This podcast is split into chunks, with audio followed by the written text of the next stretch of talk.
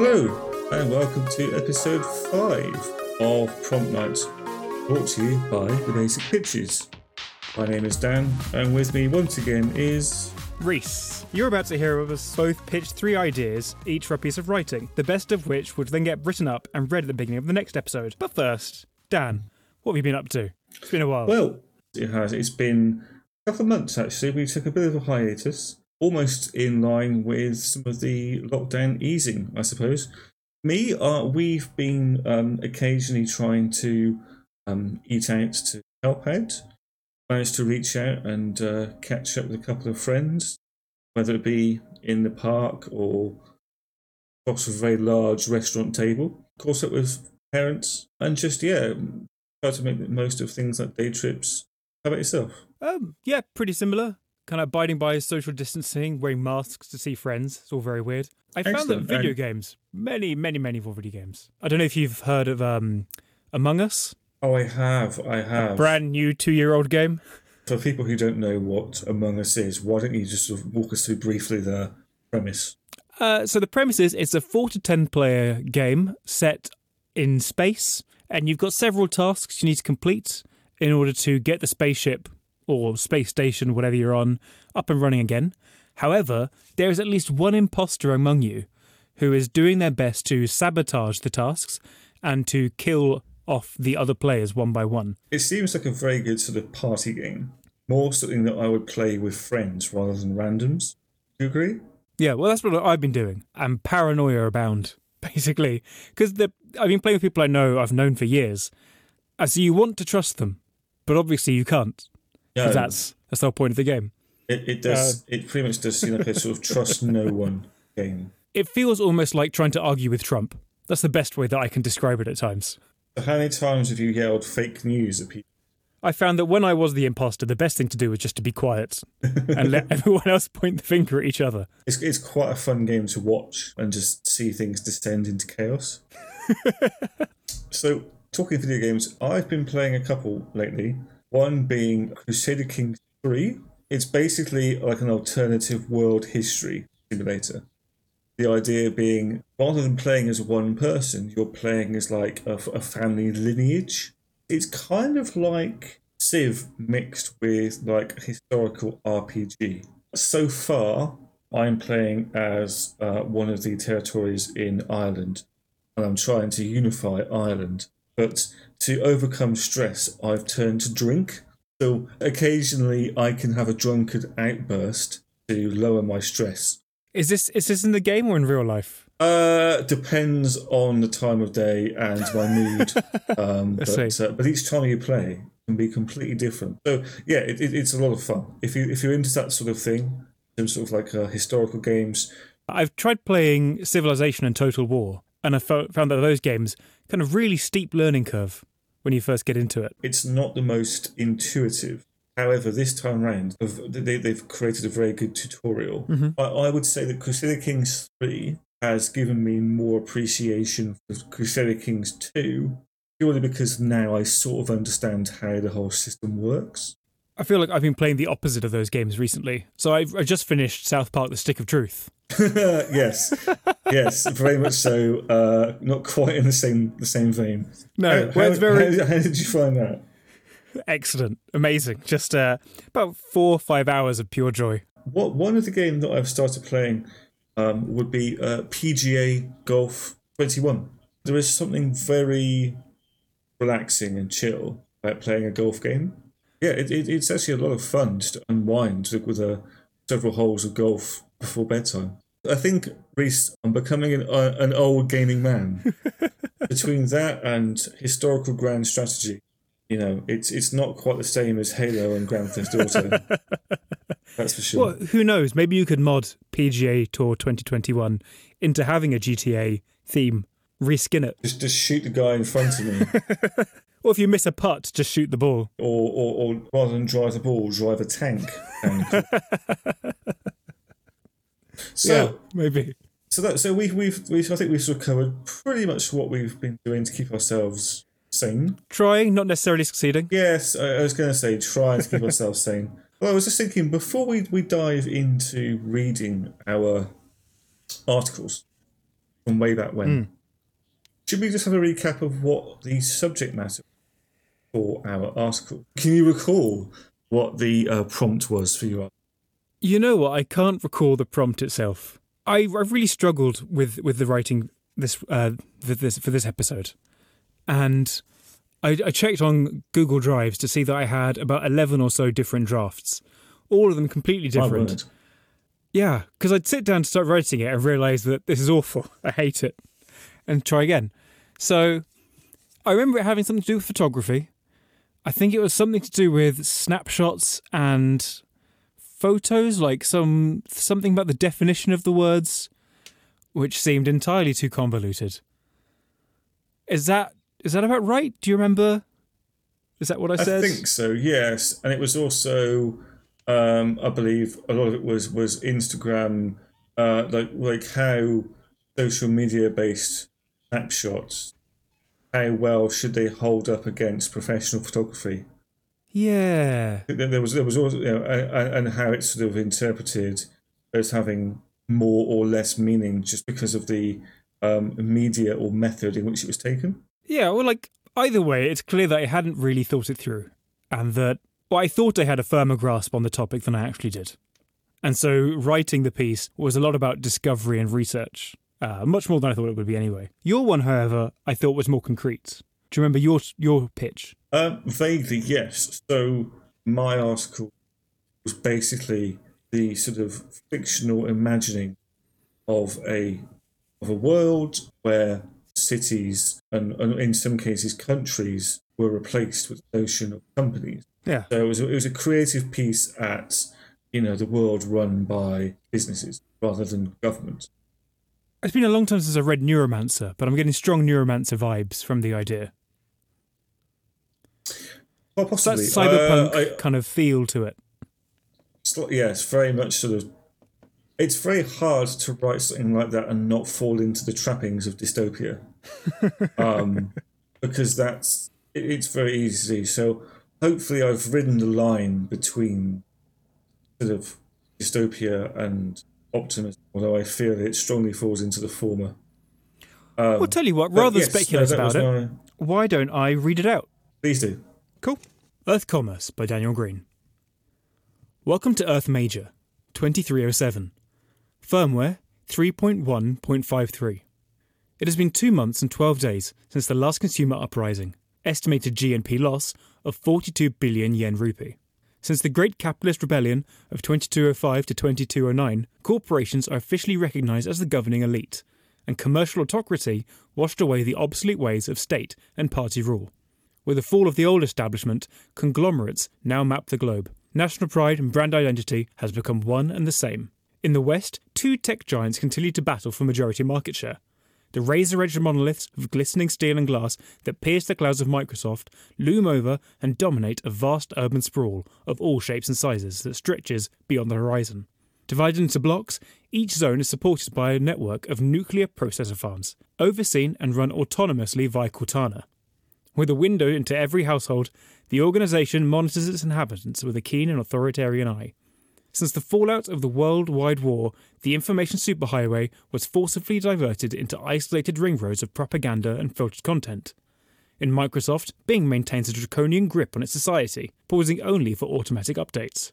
On the opposing shore, assimilation resides over oppression. The sweeping, undulating architecture of its identikit dwellings, state issued vehicles, and complemented by luscious greenery and open space living, paints a vision of the perfect suburbia. Safari promotes healthy living, well being, and above all, a unified operating social system complete with a choice of mandated profession, outfit, haircut, and offspring. However, whilst residents of Apple may consider themselves part of an ideology, its neighbours view its cult like regime with concern as they watch droves of would be members flock to become one with the forbidden fruit, thanks to its open immigration policy. The ultimate gated community, an immense geodesic dome, houses the capital, protecting its newly welcomed society from the outside elements and outside interference. Languidly fettering between the two are the fast food nation states. A sea of oil and grease, factories and laboratories tint the atmosphere in a yellow brown haze. global exports on the grey market are grown rather than reared. Organic has been off the menu since livestock were declared endangered in 2217 and extinct by 2219. Lobbyists' influence led to relaxed regulations on the recognition of fit for consumption goods as a desperate need to source alternative marketable products. This was further expanded following the decriminalisation of cannibalism and a coincidental drop in population growth. Mass deforestation and indigenous rehousing has led to the South becoming home to the largest warehouse and distribution network facility on Earth. Amazon supplies goods to all for the right price, whether it be a coffee machine or life saving medicine. Each recipient region has their own supply chain and, as such, their own regulated list of officially approved products. However, for the lowly sum of donating your firstborn child as an employee, Prime members can circumvent these restrictions and get next day delivery. Alternatively, the heaving, deregulated web of bustling market towns and independent traders of the Alibaba Republic service the globe's commercial needs at an under the counter rate, where anything can be found if you ask the right person. Copyright, trademark, and plagiarism are officially unrecognised terms. Owner to the world's largest shipping fleet, it also serves as the Republic's navy, which actively patrols and protects its deliveries, while acting as a visual reminder of its might. Whilst a treaty was signed between Amazon and Alibaba in 2302, an end to the distribution wars were never officially declared. A stalemate currently exists, with both sides claiming the victor. After the global stock market crash of 2207, too big to fail could no longer be upheld. With widespread corruption, political influence, senior mismanagement, and debt ridden projections, the banking dissolution of 2208 and the bloody unrest that followed saw a new dawn in finance and the eventual relocation of all monetary holdings to the Industrial and Commercial Bank of China. With the exhaustion of mineral resources, information now holds more value than gold or silver. Secrets and lies are traded daily, kept below ground in the world's largest secure digital server farm, guarded at all times by the nation's own immense private army. Meanwhile, on the outer fringes lie the remnants of former social media kingpins. Facebook, Twitter, TikTok, Snapchat, and YouTube occupy the small archipelago, clinging on to whatever strands of data they still protest to claim. At the apex of the worldwide war, the dot com bubble burst, spilling its guts and content into the public eye for all to see. An iron curtain was duly drawn over the cloud, under the guise of the inherent danger of online outrage and triggering social behaviour seen as poisonous to the human condition, but also to the personal detriment of each state's control over its own inhabitants shells of their older selves, these hollow, feeble few delay their inevitable extinction by selling off the last remaining scraps of user data to the highest bidders. Quietly orbiting the planet, the Tesla Principality is home to the elite, the 0.1% who could escape the chaos when the opportunity presented itself. Self sufficient and autonomous, the floating vessel is also the central hub of the Tesla coil, a mammoth solar array network that wraps around the planet to form a ring of artificial asteroids, much like its grip of control. As oil and gas deposits depleted, the energy wars of 2258 to 2260 saw the world almost implode as the nations battled for control over the remaining supplies. Out of the rubble rose the coil as a clean, efficient, and reliable solution to the world's needs. It would also use around 85% of Earth's sand to produce the amount of silicon required. Tesla's residents, figuratively and literally, looked down upon the mess below with dismay. Earth looks up in disgust. Please enjoy your stay. Yeah, I think officially in dystopian territory there. It's not very optimistic, is it? um, Funny though. so, I don't know if you're wondering why I chose those companies in particular. Basically, um, when I was looking at obviously market leaders who you know, globally makes the most money, who could potentially, in a sort of crazy commercial war, still come out on top. On a website called Investopedia, there was an article written 10 most profitable companies in the world. Do you want to have a, uh, a, stab at, say, the top top three? Uh, top three, I'm guessing are so. I'd guess Amazon is the most profitable, followed by Apple, and then let's say Alibaba.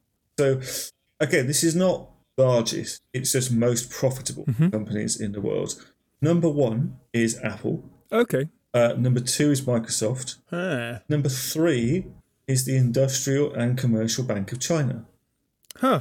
Number four is the China Construction Bank Corporation. Number five is Alphabet Inc., also Oh, known as Google. Google. Yeah. Cool. Number six is the Agricultural Bank of China. That's three Chinese banks in the top six. So what are they doing? What's their how how are they as profitable? So I'll just finish the, the list of 10. Seven was JP Morgan. Eight was Alibaba Group Holding. Nine was the Bank of China. That's four Chinese banks in the top 10. And then 10 was Intel Corporation. But I just, I, I was quite, I was quite taken by the fact that there were four Chinese banking corporations. Yeah. Was there any sense of um like analysis? Did you uh, did you by come away from this website understanding why these four Chinese banks are so profitable? Well, it only gives us a certain amount of information. But for instance, not to delve too heavily into this, but for instance, say Apple's net income was 58.4 billion, but the Bank of China was 41.7 billion. And most of these banks say they include corporate and personal loans, trade financing, investment activities. It doesn't necessarily say why they've achieved that. But I just found it uh, very in some ways quite surprising. There were certain names on that list I didn't expect, and there were certain names I expected that weren't. For instance, in many ways, things like say Facebook, for instance, is nowhere near the top ten. Oh, I think you've Um, managed to include quite a lot of commentary. It's satirical at times. It's not a straight up piece of sci-fi. Yeah, I mean there was there, there was there was certain amounts of sort of um, irreverence that I wanted to put in there. I mean you probably noticed that you know on on the segment on Microsoft there's a window into every household, you Yeah. know things Yeah. like that. So I just little little pieces in there. Um, there's a very very nuanced one, the Razer edged monoliths. Obviously Microsoft Edge is the new um, browser. What was the thinking behind uh, the denizens of the Safari Island? Was it the Apple controlled city? Why are they all like id- identikit people? the whole thing with say um, PCs versus Macs. PCs come in all kinds of shapes and sizes, whereas Apple OS is on a very select few purpose-built pieces of hardware. So, for instance, iPhones only come in certain shapes and sizes as designed and built by Apple, whereas anyone can put Windows onto a PC, and that PC can be by all manner of third parties. The idea being that also there's it was also the fact that I think a lot of people see an Apple device as a social status. A lot of people see them as a, a, a sort of a, a brand rather than a functional piece of technology. Yeah. So that was my that was my, my, my, my reasoning was more I'm not suggesting this happens at the moment, but in this sort of dystopian future, people flock towards say the beautified look and the curvaceous nature of the object and become assimilated to that look and that ideal Yeah. um, more willingly rather than having the thumb of authority over them. And that was kind of what I was suggesting. yeah, and it comes through and it's very funny. You've, uh, yeah, you've achieved that. This was one of those articles where it I got a lot more pleasure in achieving a piece because I felt like it was there, there were a lot of uh, not not hurdles, I guess, but a lot of little uh, milestones in the writing to get through. So it felt good to get it out on virtual paper. in response, uh, I have a piece here by uh, a certain Rhys called Instagram versus photography. Take it away. Instagram versus photography by Rhys Davis. Part 1 The problem with Instagram. I spend a lot of time Instagram. Helpfully, the Your Activity feature tells me precisely how much. However, when I went to check, I ended up losing 20 minutes to the infinite scroll. So just trust me when I say I spend a lot of time on this particular app. I know it's not good for me, but I have my reasons for keeping it installed. I joined Instagram when I was looking for photo inspiration, and for a while it helped. But the more I use the app, the less I like the images recommended to me, which strikes me as odd because I'm doing everything I can to tailor my recommendation towards portrait photography, in case you're interested. I follow relevant accounts, hit like on photos I'd like to see more, and mute uninteresting content. And yet it seems Instagram is sticking to some mildly offensive assumptions about my taste, based on what I guess is down to me being a straight male. So clearly, I've put too much faith in the algorithm to inspire me, which I've been promised could trap me in a content bubble, Black Mirror style, when really, I should have been working harder to inspire myself. But seeing as I first joined Instagram because I felt uninspired, what am I supposed to do instead? I think that if I can't beat my photographer's block by searching the largest modern collection of photos, I'll have to look backwards. Maybe by remembering why I got into photography in the first place, I can understand what I want from it going forward. Part 2 My superhero, uh, sorry, photography origin story. Once upon a time, on a school trip to a science show, I was bitten by a radioactive camera, and now I roam the streets of London as your friendly neighbourhood cameraman in the obligatory spandex suit, of course. Uh, back in reality, I bought my first camera at university after making friends with a circle of vloggers this means an internet video diarist, if you're wanting to know. I'd watched a few vlogs before, but never thought about making my own. Something about seeing the process firsthand made it all seem vivid and alive, and more importantly, accessible. Not knowing any better, I bought the cheapest HD camcorder I could find online. And soon after realizing my mistake, I hadn't bought a camera, I bought a lesson and learnt the hard way that there's more to a good camera than its pixel count. On the plus side, I now owned a box of fairly priced junk.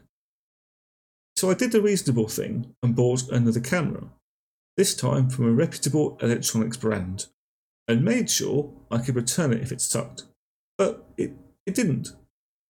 In fact, it was so capable I went straight out to start filming nonsense around campus. And that would be a great place for a happy ever after. But this isn't a story about how I got into making videos. Little did I know, this upgrade in equipment would be the first of many, each one marginally optimizing its use. Because even though my new camcorder was capable, in the land of tech, capable is never enough. My next mistake was helping a film, uh, helping a friend film a vlog on their camera, a DSLR. It introduced me to manual focus, and this simple act blew my mind.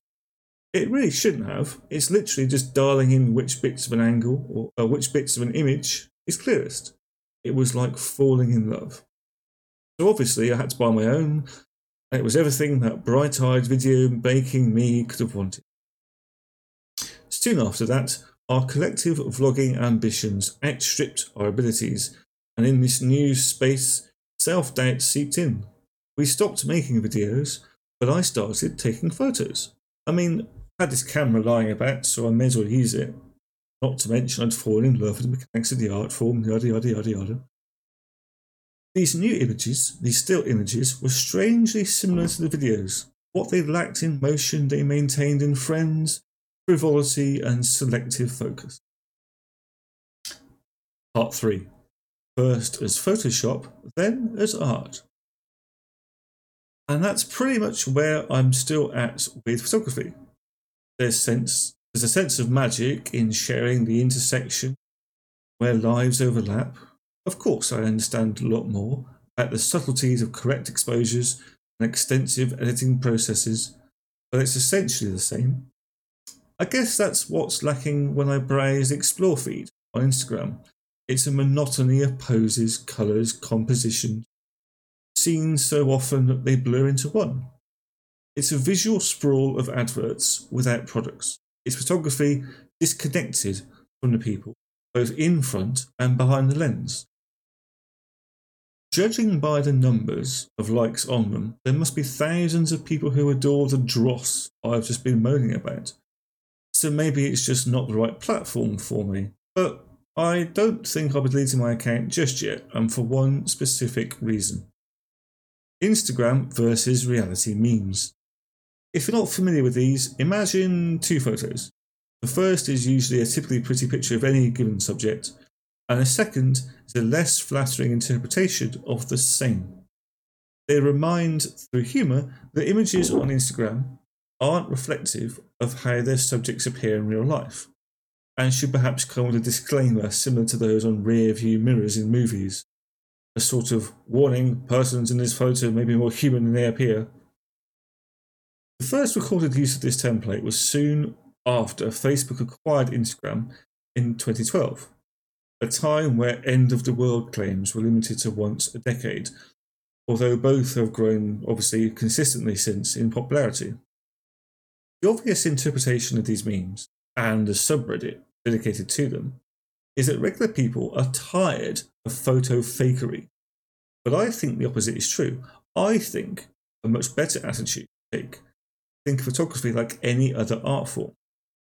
If we can accept fictional novels and movies and purposely compose and edited music, I think there's a place for photos to go beyond purely representational.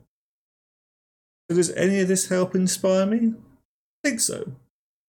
While I might not have a crystal clear idea of what my next photo will be, I think that it'll involve using photography to go beyond what's visible. Maybe something candid with a professional polish, somewhere between a family album and a cover of Vogue. Anyway, if you're interested in how my photography is going, it's available to see at at RhysDS on Instagram because, of course, it is. I think that's a lovely piece. That was really well written. It's weird. I don't make a habit of writing from life. And so trying to make it seem like more than just a diary, more than just a sequence of events happening to create some sort of sense of cause and effect and ideas that connect, that was tricky. And I think that's what took so long with it. It's also, I guess, about trying to apply, like, it can be sometimes quite difficult to express emotions on paper that actually strike a chord with people. But I think you've done really, really well with this. Oh, cool. Well, thank you. I, I think you really hit the nail on the head where you said it's a monotony of poses, colours, and composition, disconnect disconnected from the people involved. Yeah, I think that Yeah. that that is that is exactly what dare I say eighty five percent of it is. I think the other fifteen percent are pictures of tattoos. um, but for I, I swear to God, for whatever reason, I think I may have looked at one picture of a tattoo on Instagram, and now my entire feed is tattoos, um, Marvel, and vehicles. Oh wow. It's kind of yeah. It's it's. I, I don't tend to to dive into the explore feed too often. I have to say. If there's one thing I could change about my piece, it's probably at the beginning I mentioned about being promised it could trap me in a bubble of content. And I think the problem is that it has, but it's a boring bubble. And that's what I don't like it's about not. it. It's not It's not the content that you perhaps expected. No, exactly. Yeah. Like for. I want something new and fresh. And it doesn't give me Yeah. that, and so it's not trapping me. But If anything, it's actually overachieving. It's double down, but not but not in the way in the wrong way. Yeah, exactly. Exactly. Yeah. Yeah. It's just a funny little irony. algorithms are sometimes a testament to why we can't just let machines run the world. Yeah. I think they prove they, they, they prove that if left alone, they end up they end up in the extreme deep end, But surely and it takes. I'm in the minority because if the algorithm didn't work at all, then more people would be dissatisfied with Instagram. Like it must work enough for the majority of users. I guess there's, I, I, I- guess there's a, there's there's a certain pool of people who just like to see pictures of of girls' cars and tattoos. I don't know, um, you know, weeds. Um, but hey, uh, cool. Okay, well, listen, I think we we, as I said, the the, the, the two months that we took to just of have a bit of a break and and focus on writing these articles. I know it was a bit of a, a struggle for us both. Uh, but I think we, we we pulled it round. I think we did ourselves justice. We smashed it, is what you mean? Well, I guess now we have to one up ourselves with the next article. Cool. Uh, I'll let you pitch yours first.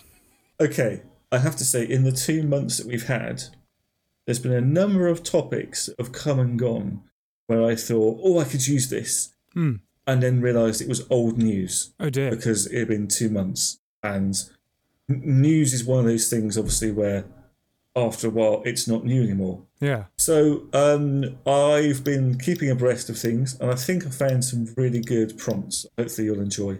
So my first is basically Pret a Manger and Leon, amongst others, uh, are now doing a subscription-based coffee service, Interesting. and I, I, I, mean, I guess it's again, it's um, a response to um, the current climate, uh, encouraging people to obviously revisit their their, their stores or their uh, points of sale. But basically, rather than going for a normal coffee, uh, however much you would, uh, there is now a subscription service. So effectively, you visit. let- Let's say um, you want to sign up for Pretz. By the way, I am not uh, sponsored by Pret a Manger or affiliated. Yet. Uh, I'm just gonna, just, just going to say that now. the opportunity's there, though, if you're listening, Leon and Pret a Manger. Wink, wink. But you, you go to the website where you can sign up for the service. They then send you a voucher via email, and then you use that to order coffee at choice. So you scan the QR code. So when they say subscription coffee, you still need to go into the premise, pick it up.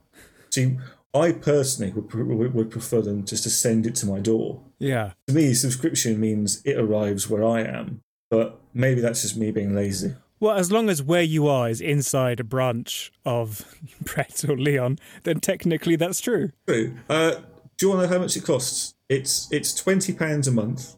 How many coffees do you get with that? Well, it entitles you to um, five drinks per day.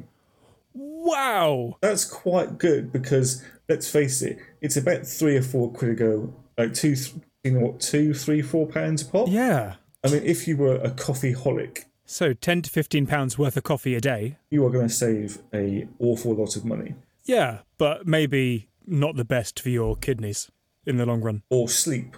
Or, or sleep. Well, as long as you get all five of them knocked out before noon, you'll sleep fine. And if you've got a big client pitch and you know you got to stay up the night before, Yeah. pop down with your with your uh, QR code and get cracking.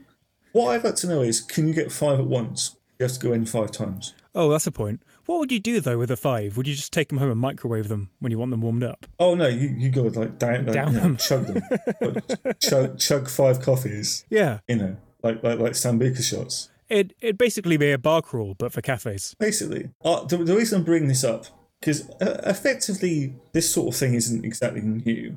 Um, I mean, you, you're probably aware of the company Nespresso, who have the coffee making machines. The little pods, yeah. Yeah, they have a, a, a subscription model, Okay. and they but they offer they, they offer a model where uh, if you already have a coffee machine, you can just get a subscription for the pods, and they will send you the pods every month. Yeah. So these these, these um, services have been in, in for some time. Uh, the, the, what I'm getting at here in terms of a prompt is, I feel that we've reached a stage where there are so many subscriptions available for so many different types of products uh, and marketable services.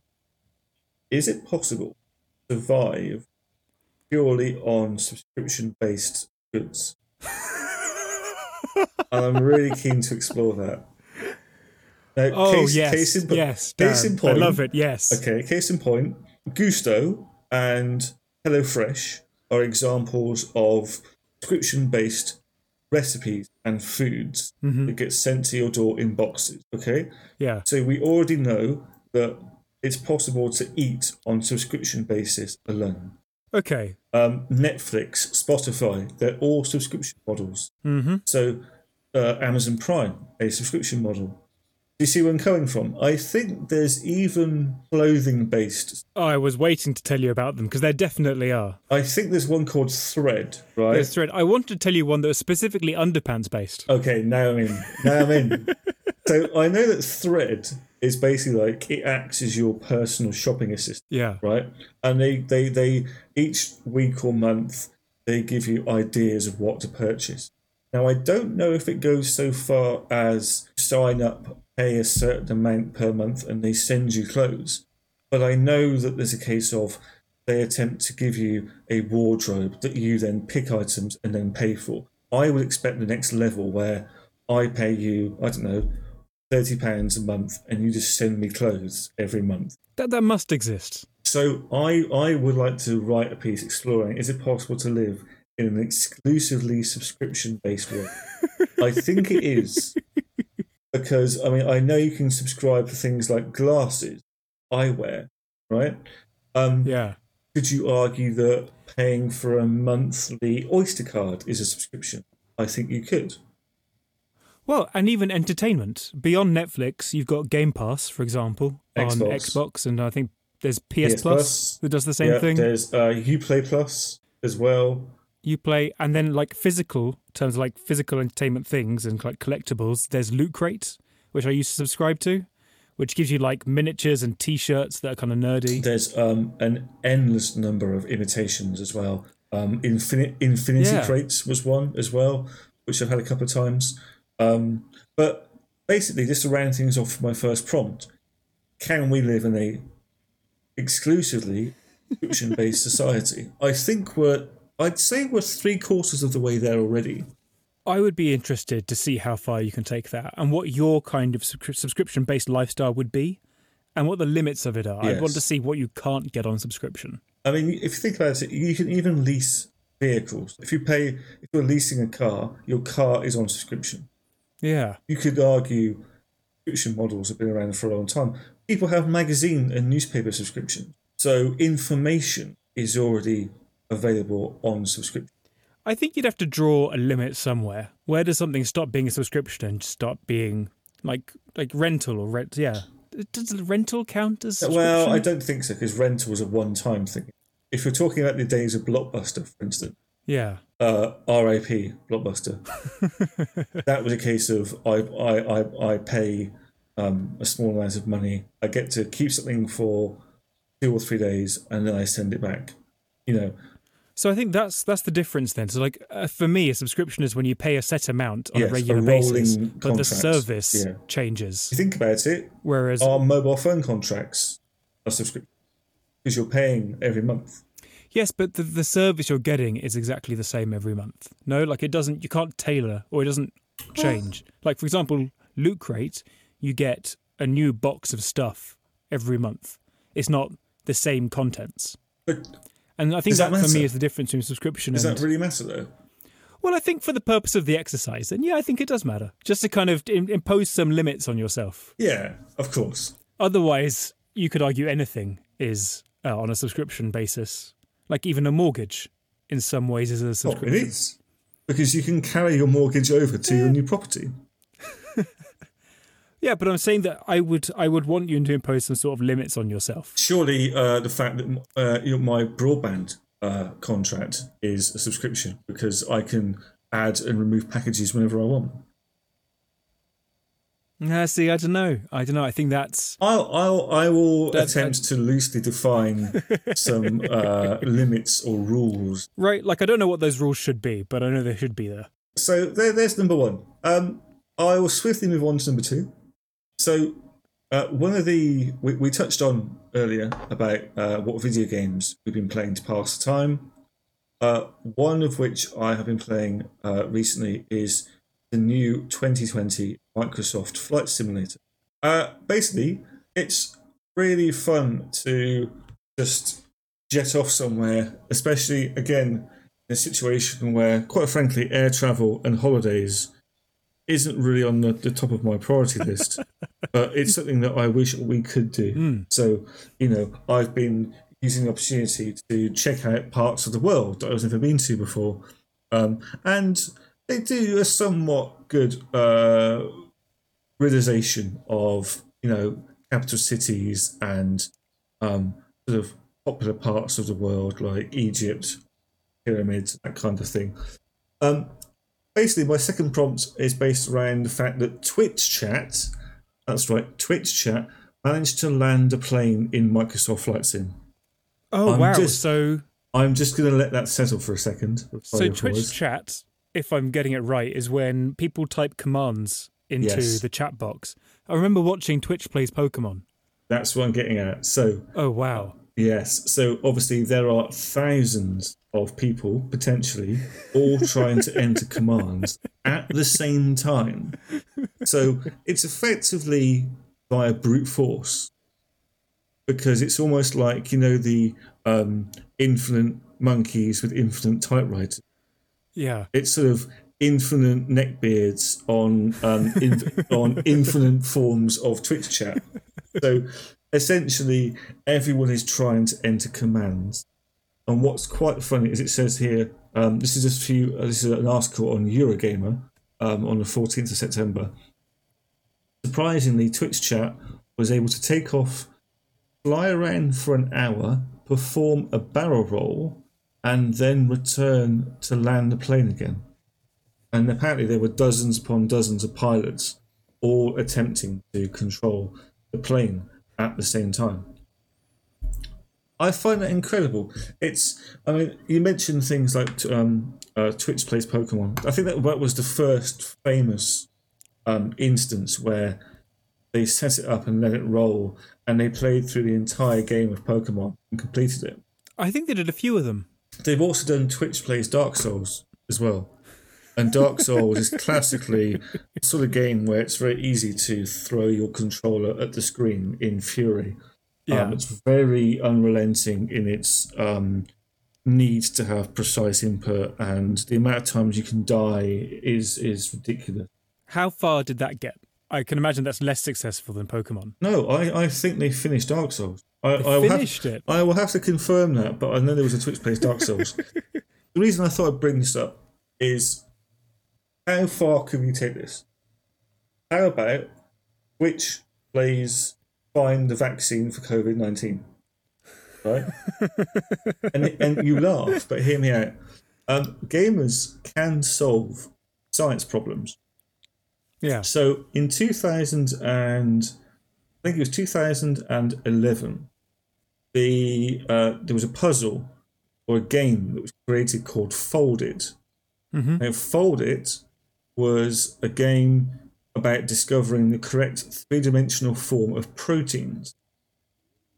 And basically, in three weeks, gamers solved uh, the problem of identifying or describing the structure of a HIV envelope protein that had taken scientists 15 years and hadn't solved it.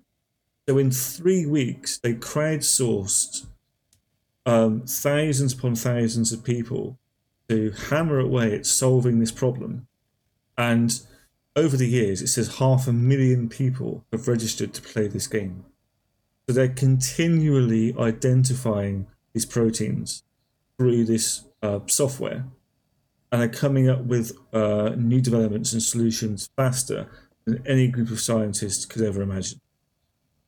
It's, it's incredible. And it, it, it's things like this that, that, that just really take me as a case of, well, it's shown that if you apply um, gaming to a current real world problem or situation and gamify the approach, the approach to solve it, you can actually generate real world results.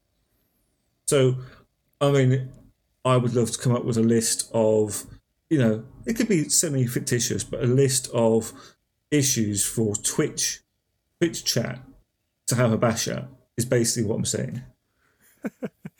Okay, but I think there are limit limits to what you can get through Twitch plays formats. You'd want some amount of separation between the game and any real world consequences.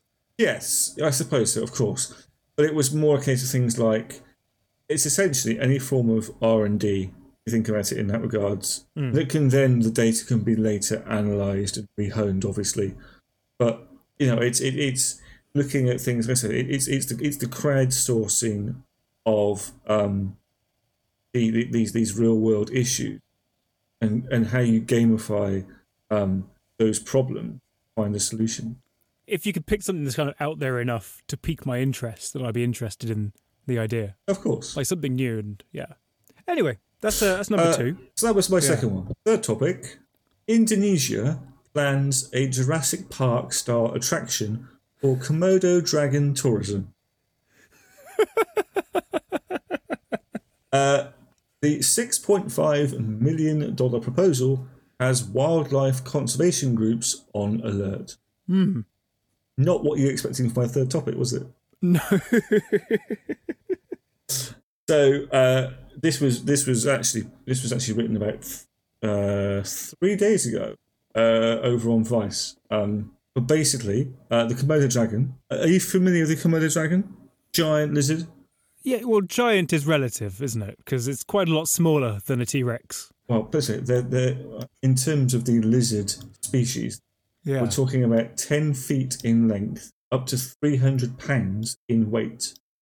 They are the heaviest lizard on Earth, um, and they they've thrived in Indonesia's lesser Sunda Islands for millions of years. So they are technically prehistoric in nature. I guess you could say similar to say the um, ancestors of the crocodile or the alligator we have now. They are um, uh, they will eat almost anything, including carrion, deer, pigs, smaller dragons, and even water buffalo. That got me. I'm pretty sure there's also been there's also been um, instances of young children or people being attacked by Komodo dragons. But the fact that they are looking to create a Jurassic Park style attraction I've I've got a problem with this straight away, Dan. I'm sorry. Uh, a key part of the Jurassic Park experience is that the dinosaurs escape and they, they run amok and they rain terror upon the humans. If the Komodo dragons escape, it'll be a minor inconvenience at most. It will not be terrifying and exciting. Maybe that's why it got through planning. Well, like one of the first scenes of the first Jurassic Park is when they lower a cow into the Velociraptor pit and it's torn to shreds. If you lowered a water buffalo into a pit of Komodo dragons, you'd be waiting a good, I don't know, maybe six hours. It wouldn't have the same drama to it. And unless it has the drama, I'm out in, Right, in well, Dragon's Den um, style. I, I, I, didn't realise this was uh, Komodo Dragon's Dragon's Den- Den. Yeah. Komodo Dragon's Den. yes, exactly. Sorry. Um, so architects behind the idea took to Yeah. Instagram to share a video of their design set against composer John Williams' theme song used in the dinosaur movie franchise. So around 4,000 Komodo dragons live on a cluster of islands in the park. Um, it's a UNESCO World Heritage Site. Government temporarily cut off public access in April 2019 to allow the giant reptiles to recuperate after authorities busted a local dragon smuggling ring. Now, I'll be honest, that's an article that I need to read on my own separately anyway. that sounds incredible. It was, people were smuggling Komodo dragons off the park. Um, so in normal times, but you could do that with Komodo dragons, can't you? Not when they're ten feet long. Well, I mean, easier than doing it with a, was it a Brontosaurus? Well, yeah, I guess so. I mean, that that would take that that would put you well over your twenty-five kg airline limit, wouldn't it? I thought this whole idea was was fascinating. So my prompt for this is: if I could design a theme park for an animal, what animal would it be? What would the attractions be? and uh, you know all the uh, associated uh, uh, attraction or services uh, uh, with it as well. Yeah. So if I could design a theme park for any animal alive, let's say alive rather than alive or dead, it's being somewhat realistic. Any animal, uh, Somewhat. what, what, what would it be called? What would it look like? Uh, what uh, rides or attractions would it hold? Where would it be? Mm-hmm. Mm-hmm. Those are my three prompts. Oh, I see. So I don't even get to find out ahead of time Oh no. what the. Oh, Oh, no. okay. you tease. Uh, so, what's your, what's your favourite? Okay, so pitch one was uh, subscription life. Pitch two was oh, it was flight Twitch, right? Like Yeah, crowdsourced science. Yeah, crowdsourcing solution or crowdsourcing um, the uh, resource to solve real world issues Okay, and then the third one through is an animal theme park. basically. I'm leaning towards subscription life. Okay. I want to I see thought what your I- choices would be. I thought I might have clinched you with the uh, theme park at the end there. You seemed very tempted. I was, uh, I was. I think, yeah, I don't know. There was some. I the the subscription one felt more relatable. Great. Okay. No, I look forward to writing that. So, in response, Rhys, Mm-hmm. what are your three prompts? What are my three prompts? Okay, well, this is um. I'm gonna I'm gonna get there eventually. I'm gonna take an indirect route to, towards my first prompt. First of all, I've discovered that I'm a bit weird when it comes to music, and I've got Weird. so weird. I'm going to interrupt you there. Weird. How do you Well- mean in terms of the music you listen to, how you access music, how you discover music? It's- expand on well- the word weird? So the normal way to do it, as I've understood it, well, it used to be that you'd just buy an album, right? And you'd listen to that album, or you'd listen to the radio, and there'd be like a mix on there. But with streaming, music streaming services like uh, Spotify, people, I, I found that people are a lot more eclectic with how they listen to music because the the physical limitations on people's collections have been removed. And what I've ended up doing, rather than listening to an album at a time or to an artist, is that I have like this infinite playlist that I just keep adding tracks to. And it's kind of like a like a magpie's nest of music. There's like there's something I remember from years ago. I'll start humming and be, oh, I'll add that to the playlist. I hear something new that a friend is, you know, recommending, and I'll add that to the playlist. And what I end up with is this kind of weird vinaigrette of musical tastes uh, which don't really go together very well. So, for example, I, pu- I put it on today, immediately come up against a playlist that started off with Hotel California by Eagles, Okay. then it was Blood Sugar by Pendulum, Okay. Followed by Despacito. That's that's very eclectic. I have to say, it's very eclectic. It is very But eclectic. in some ways, that isn't that reminds me a lot of being a young child having my first stereo Yeah. player. Bear with me here. with a cassette tape in it and recording tracks off the radio. You would create your own little mixtape of your favourite songs. yeah. I quite, I feel that, that it's somewhat relatable.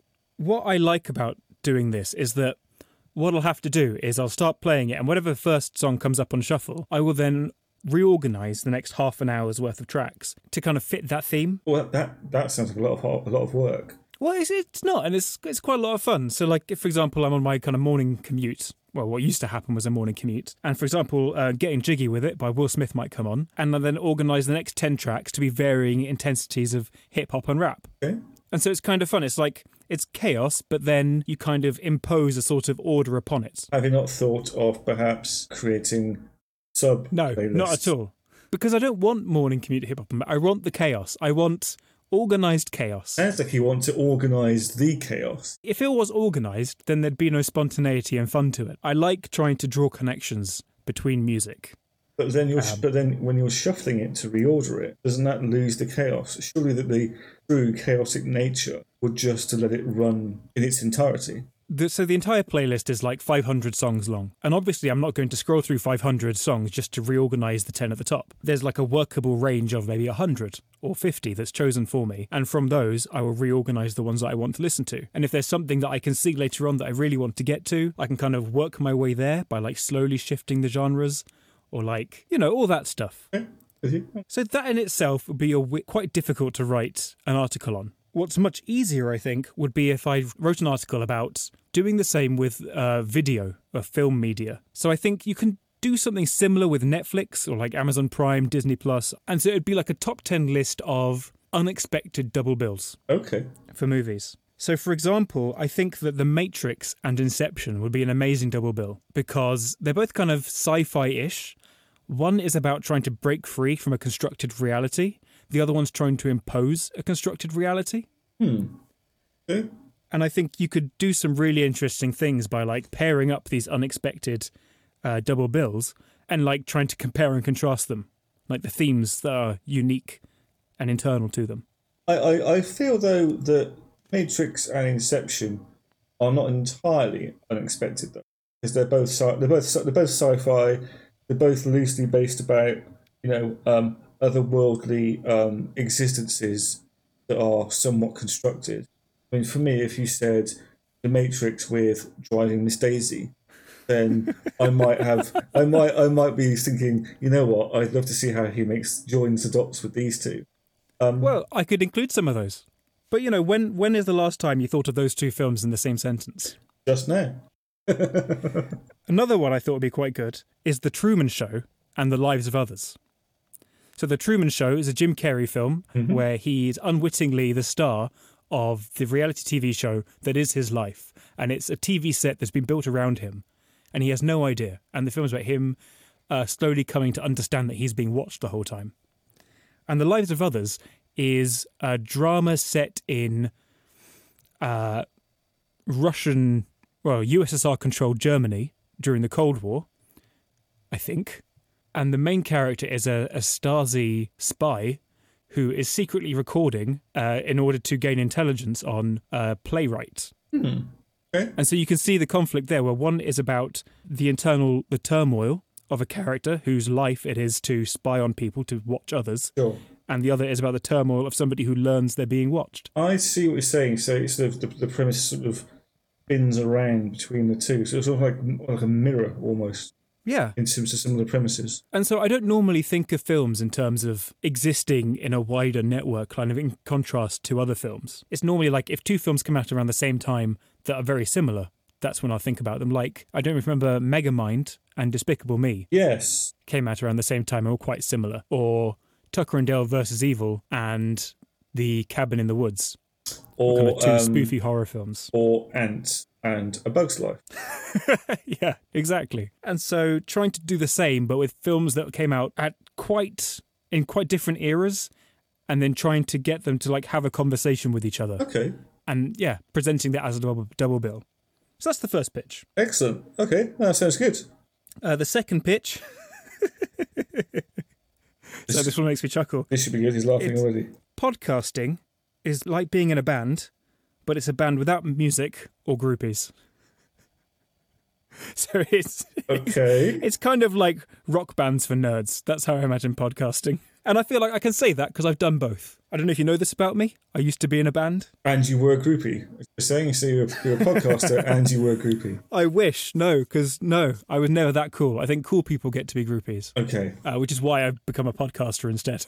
Fine. Less less less benefits, I guess. Okay. Where are you going with this? Well, I love mockumentaries and, you know, films about music. I think it's a weird kind of crossover of genres, of arts. So there's a Spinal Tap, which you've probably watched. Yep. Classic. there's uh, Tenacious D and the Pick of Destiny. Isn't quite a mockumentary, but I think it kind of falls into that zone because it's about Jack Black and Kyle Gass are these two comedic rockers living in LA who go on this bizarre trip to save the world from the devil. Because, you know, there is that drama and romance to rock music that podcasting doesn't have.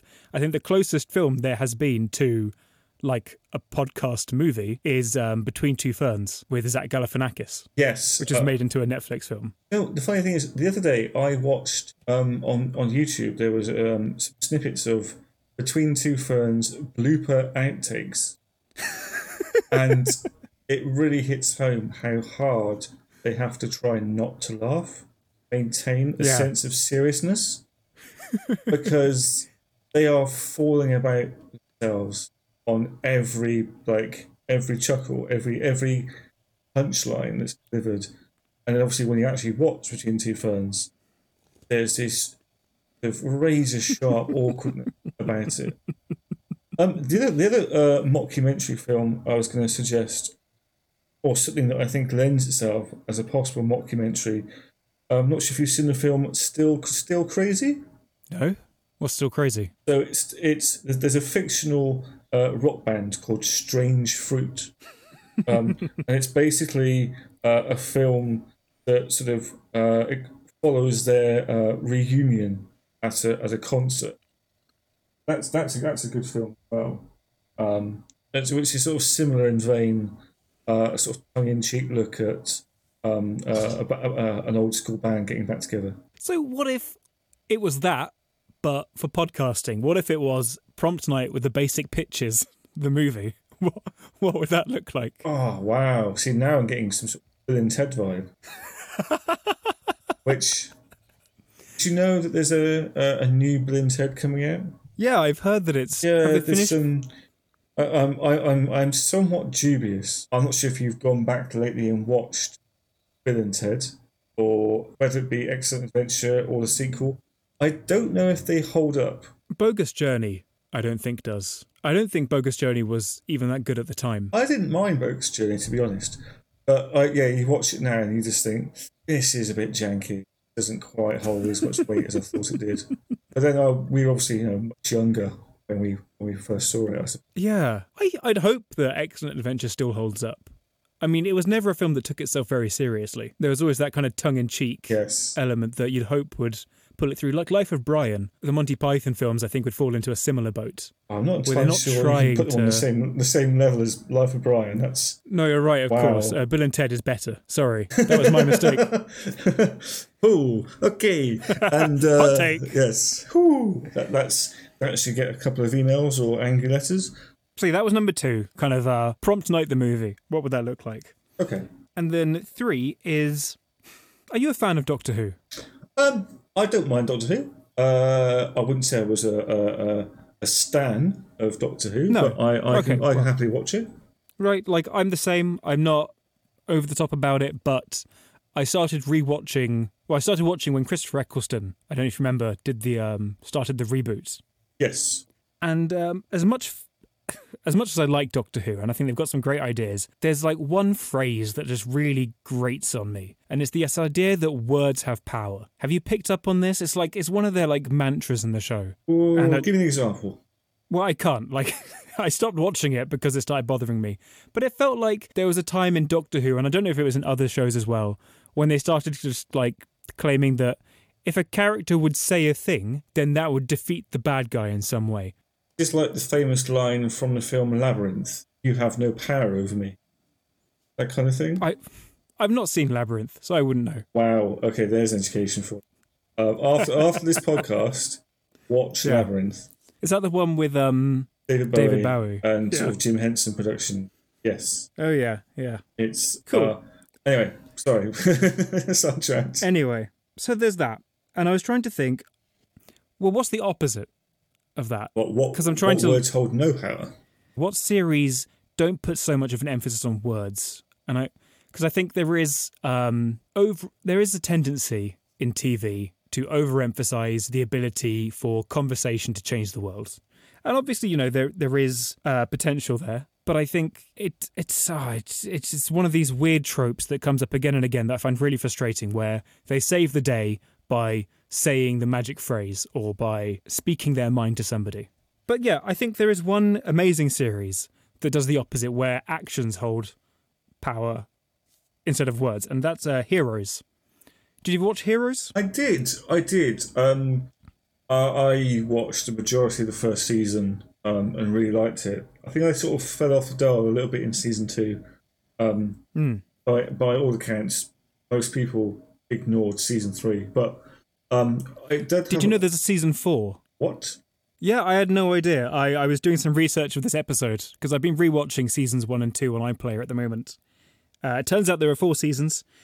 Uh, Oh, season two, uh, I think the decline in de- in quality was down to the fact there was a screenwriter strike at the time. Ah, that might be it. Yes. and that affected yeah just so many tv shows and films were like hastily cobbling together what they had but what's really cool about the first season is it feels like an extended metaphor for creativity where the way that the various heroes relate to their superhuman powers Mm. feels like an analogy for this weird place between nature and nurture that creativity exists in. And the fact that it only exists once you act on it. That like talking about an idea or a potential isn't enough. It's it's in the the doing it that it becomes significant and important. No, I'm with you. That makes sense. Well, and this culminates in the protagonist and the antagonist of the show. I don't know if you remember Peter Petrelli and Sylar Yes. who are significant because they don't have one singular power as such, more that they assimilate uh, those of other people. Peter by sort of osmosis, by being around them, and then Sylar by like analyzing something to the point of like ruining it, killing the person whose power he wants to steal. Do we need to add a spoiler alert? I know this series is very old, but for anyone who was planning on watching uh, seasons one through four of Heroes, well, I'm, I don't think I'm spoiling anything. I, this is all part of the exposition. This is like this comes to light in the first I few mean, episodes. To be fair, famously, I mean, there is a very famous phrase which is "actions speak louder than words." yeah, and, and I, I think that, that that holds true, and in many ways could be the crux of your frustrations because Doctor Who attempts to promote that words speak louder than action. Well, and I think that the Marvel movies do the same. They're they're a superhero franchise in which the uh, the gimmick of each hero kind of goes onto the back seat, and that what it really becomes about is their personal drama. I don't know. I, I, yeah, I was one. This is the one that I've kind of least fleshed out as an idea, and I wanted to get your opinion. Like, do you think that the majority of superhero stories are about actions, or do you think they're about words? Or where do you think the balance lies in the Um, most famous examples? I, well, I think with, with anything, with any kind of, of, of movie of that nature, there has to be some form of personal turbulence or drama to keep the audience emotionally invested. I think if you had a film purely based on action alone, it could get actually quite boring by the end of it. Sure. Yeah. Even Fast and Furious franchise has drama with characters. There are still love interests. There are still double crossings. There's still, you know, on-screen deaths of of, of, of car of, of characters that in that, inst- that instills emotional hooks. So maybe I should have been a bit more precise because one of my favorite series is Buffy. There's huge drama with that with Buffy the Vampire. Well, ah, but but but Buffy the Vampire Slayer is a show that tries to make metaphors out of everything that's happening, and so the whole thing is that uh, vampires, uh, the supernatural, all become kind of manifestations for the drama of a teenage life. So you know the the whole thing with um, well, I guess spoilers for Buffy if we're doing spoilers for old shows but her first boyfriend is like a good vampire. And then when she sleeps with him, he becomes a completely different person. And that was something that Joss Whedon, the creator of the show, openly, you know, stated that that was his intention with the show. And I think that too many uh, franchises and series, they they kind of split uh, action and emotion too much. Well- and shows like Buffy and Heroes season one at least managed to merge them perfectly Sure. where yeah everything is like a, all the action is a manifestation of the internal life of the characters it's not like they they speak and then they punch Okay. to put it crudely So, would you have a, a, a loose title for this, or, or is that still sort of work in progress? well no uh, basically the idea is like um 10 characters from heroes and the kind of the metaphor you can draw from how they relate to their superhero abilities and how you can take a lesson from that for creativity Okay. So, uh, just give us a quick recap of your three topics, just very loosely, as a, as a little reminder for everybody. hmm So the first one was uh, unexpected movie double bills. Yep. The second one is uh, the podcast mockumentary, kind of prompt night on tour, kind of behind the scenes. Uh huh. And then the third one is top 10 creativity lessons you can take from Hero Season 1. They're, they're all quite niche. I like how niche you've gone with this. Um, I'm going to say, I, I, I think I'd be very interested to know your uh, movie double bills. Cool. All right then. I think that could be a really nice exploration. And I, I'd almost encourage you not to solely look at really sort of um, obvious links, but if there's anything more sort of secondary or subversive that could, you know, how they always say that, say, you know, like six degrees of separation. um, Yeah. Maybe you could, maybe there's a, a six degree of separation with movies as well. All right then. Well, I look forward to surprising you. Excellent. Uh, great. Well, this one's been quite. It's been a, a really good podcast. Um, it's been a little while, uh, and it's been great to have a good recap. Uh, read through uh, the the two articles we poured our hearts and souls into over the course of two months, uh, and and also give uh, uh, everybody uh, an appetite whetner for the next one. This has been Prompt Night, brought to you once again by the Basic Pitches. Uh, I have been Dan. And I've been Rhys. If you've enjoyed listening to this episode, please rate us and leave us a review on whatever platform you're listening on, where you can also find the rest of our episodes and subscribe. Uh, you can get in touch with us on Twitter and Instagram. Dan goes by at Digital Gyoza, and I'm at RhysDS. Catch you again. Bye bye.